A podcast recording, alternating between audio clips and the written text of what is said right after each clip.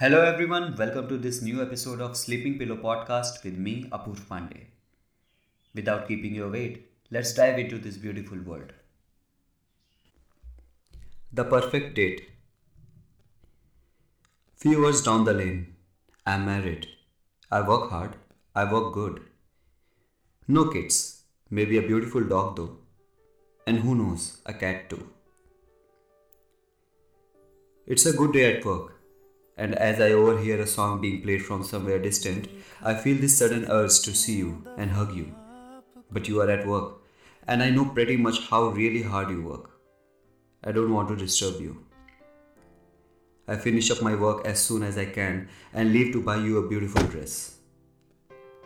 Nothing too shiny, nothing that attracts too much attention, nothing that will make you feel too cold or feel uneasy about the states of the public.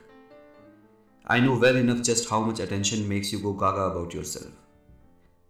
More than the attention, it's the appreciation of your elegance, your class that you simply adore. I see a dress, kind of dark velvet color, just as dark as a black plum. It shines just enough in the light.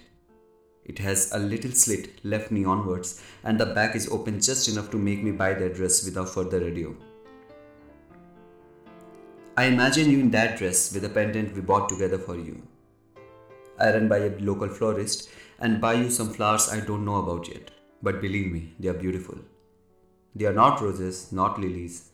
They are whatever I could find least distant from doing justice with you holding them. They are lucky to be held by you. On my way back home, I call a friend of mine and ask him to get me one of the tables at his restaurant. The table has to be right at the center of the restaurant, but distant enough for her not to feel people grazing her.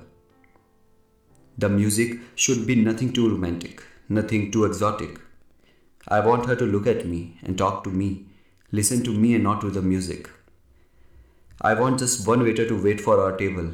I don't want people coming to us and singing us a song or an orchestra on the house trying its best to make our little precious date memorable.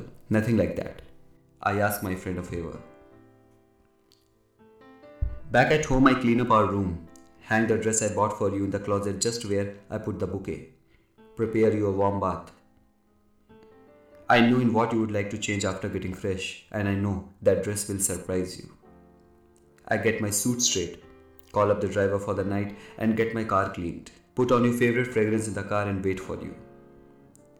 Not after long, you ring the doorbell, and I open the door. God, I forgot how attractive you look when tired, messy, and exhausted. Sometimes I wonder myself, how come I find your sweaty and exhausted version so attractive? I guess it's because at that point I know I get to take care of you and you won't get annoyed. You don't hug me or ask me how I am. I don't bother a bit about that as I'm blown away by you yet another time. I'm drained out. No coffee, no sugar, and no nothing can make me move tonight. You tell me. I notice you are so tired that you don't ask if there's any dinner. You don't go and freshen up. You just throw your God knows how large bag and heels before diving into the bed. So tired you are not sure if you should open your eyes. I put the heels at one corner, put a glass of water on the bed table, and sneak inside the blanket as I put the AC temperature a little low and lie beside you. As I put my left arm beneath your head, I put your mobile on silent mode. You turn towards me, eyes still closed, and get comfortable. Finally, the stress on your face has fainted, and you look so relaxed. With just a tinge of smile, you hold me and tell me how much you love me. I tell you how much I love you. I feel my mobile vibrating. I know it's my friend or the manager of that restaurant where I was supposed to be right now or it just might be my driver. I don't answer it. I see you asleep now, and I know I've had my perfect date.